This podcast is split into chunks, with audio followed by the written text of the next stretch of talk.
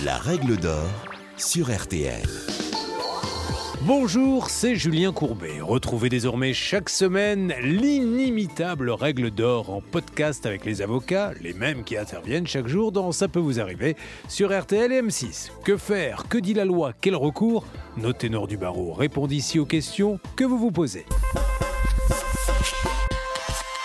C'est ballot, au moment de tomber nez à nez avec une escouade de policiers, je m'aperçois que je n'ai aucun papier sur moi tout juste ma carte vitale et je n'ai aucunement envie de me retrouver au ballon.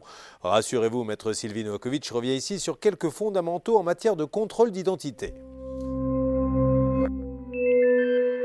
En vertu de l'article 78.1 du Code de procédure pénale, toute personne se trouvant sur le territoire national doit accepter de se soumettre à un contrôle d'identité effectué dans certaines conditions par les autorités de police.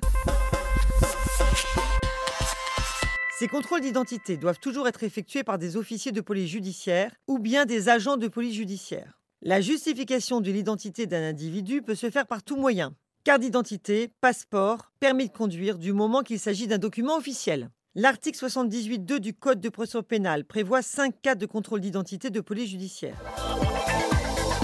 Il s'agit des hypothèses où il y a une ou plusieurs raisons plausibles de soupçonner que l'individu a commis ou tenté de commettre une infraction, se prépare à commettre un crime ou un délit, est susceptible de fournir des renseignements utiles à une enquête sur un crime ou un délit, a violé les obligations ou interdictions auxquelles il est soumis dans le cadre d'un contrôle judiciaire, d'une mesure d'assignation à résidence avec surveillance électronique, d'une peine ou d'une mesure suivie par le juge de l'application des peines. Enfin, fait l'objet de recherches ordonnées par l'autorité judiciaire. L'article 78.2, alinéa 8 du Code de procédure pénale prévoit trois contrôles d'identité de police administrative. Il prévoit la possibilité du contrôle d'identité de toute personne, quel que soit son comportement, pour prévenir une atteinte à la sécurité des personnes et des biens. La jurisprudence exige que ce contrôle soit justifié dans un procès verbal faisant référence aux circonstances concrètes qui ont caractérisé un risque d'atteinte à l'ordre public. Ensuite, le contrôle d'identité sur réquisition du procureur de la République pour la recherche et la poursuite d'infractions. Dans cette hypothèse, l'article 78.2 alinéa 7 du Code de procédure pénale dispose que la police peut contrôler l'identité de toute personne dans des lieux et pour la période de temps précisée par le procureur de la République. Enfin, l'article 78.2, alinéa 8 et 9 du Code de procédure pénale s'applique au contrôle d'identité aux frontières des États signataires de l'accord Schengen de 1985 pour la recherche ou la prévention d'infractions liées à la criminalité organisée. Ces contrôles sont mis en œuvre dans une zone comprise dans un rayon de 20 km autour de la frontière, ainsi que dans les zones portuaires, aéroportuaires les gares ferroviaires ou routières ouvertes au trafic international.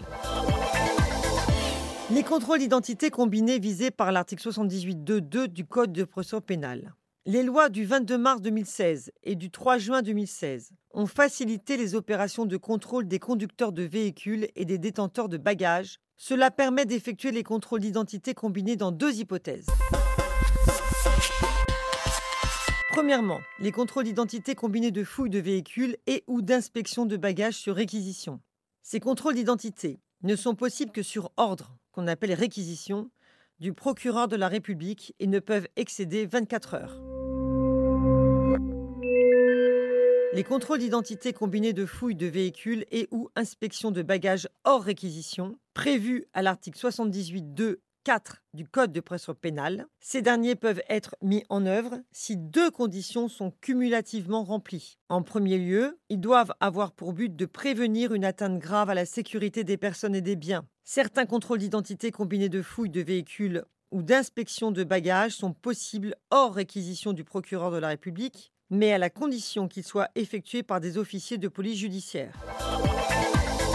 Les agents de police judiciaire et les agents de police judiciaire adjoints peuvent effectuer ce contrôle sous la responsabilité de l'officier de police judiciaire. La vérification d'identité. Selon l'article 78.3 du Code de procédure pénale, si la personne refuse ou se trouve dans l'impossibilité de justifier de son identité, elle peut se voir retenue sur place ou dans le local de police où elle se trouve conduite aux fins de vérification de son identité. La personne se présente immédiatement à un officier de police judiciaire qui la met en mesure de fournir son identité par tout moyen.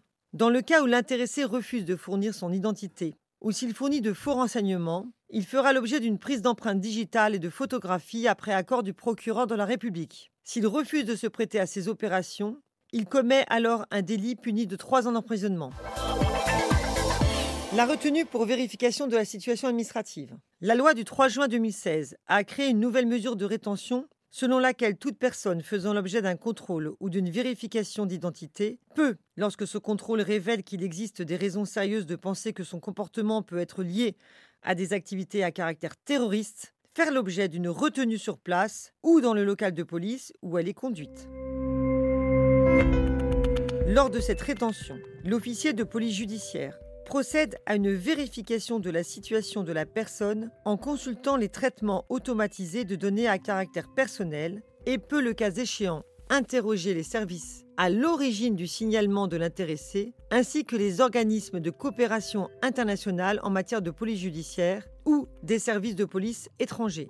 Cette rétention ne peut pas excéder 4 heures à compter du début du contrôle effectué. Un avocat spécialiste en droit pénal se chargera de la défense des problèmes liés à ce contrôle. Vous venez d'écouter le podcast des règles d'or de l'émission Ça peut vous arriver.